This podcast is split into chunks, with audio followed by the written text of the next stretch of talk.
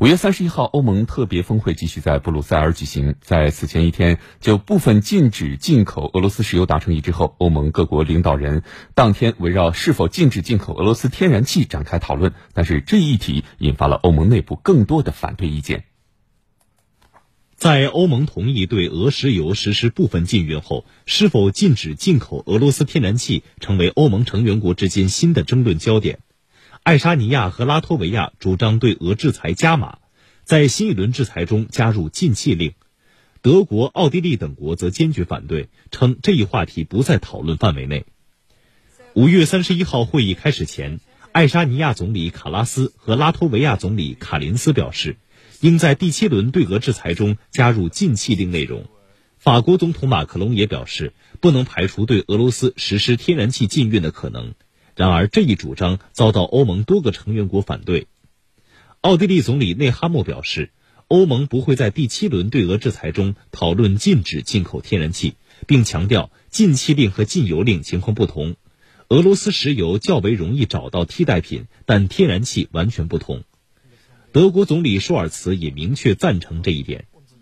比利时首相德克罗表示，此前通过的对俄石油制裁将会造成巨大的影响，因此。欧盟需要暂停对俄罗斯的制裁，以对具体影响做出评估。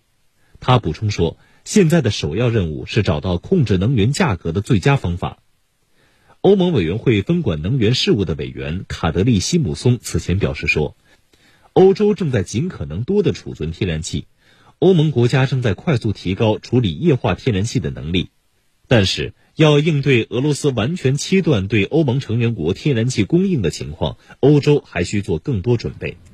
俄罗斯常驻欧盟代表五月三十一号表示，欧盟可能对俄罗斯实施的制裁手段已经接近极限。目前除了俄罗斯天然气，没有什么可以制裁的。而针对于俄罗斯天然气的制裁讨论，或将引发欧盟内部更多分歧。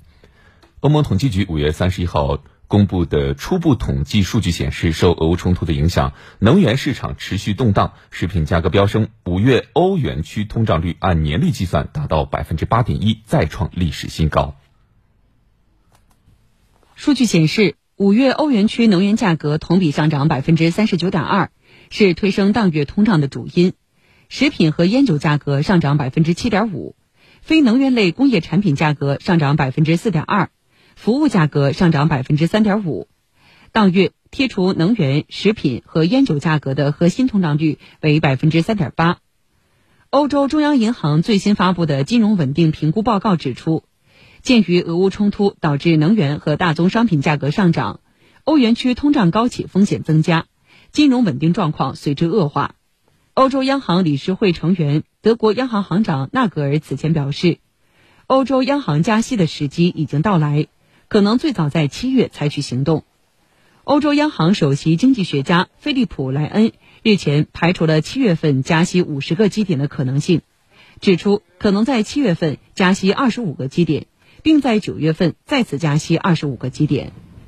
随着北半球的夏季到来，西班牙等一些欧洲国家在气温不断升高的同时，也迎来了用电高峰。而今年地缘政治不稳定等因素，也导致能源价格出现大涨，使得当地的民众生活成本进一步的攀升。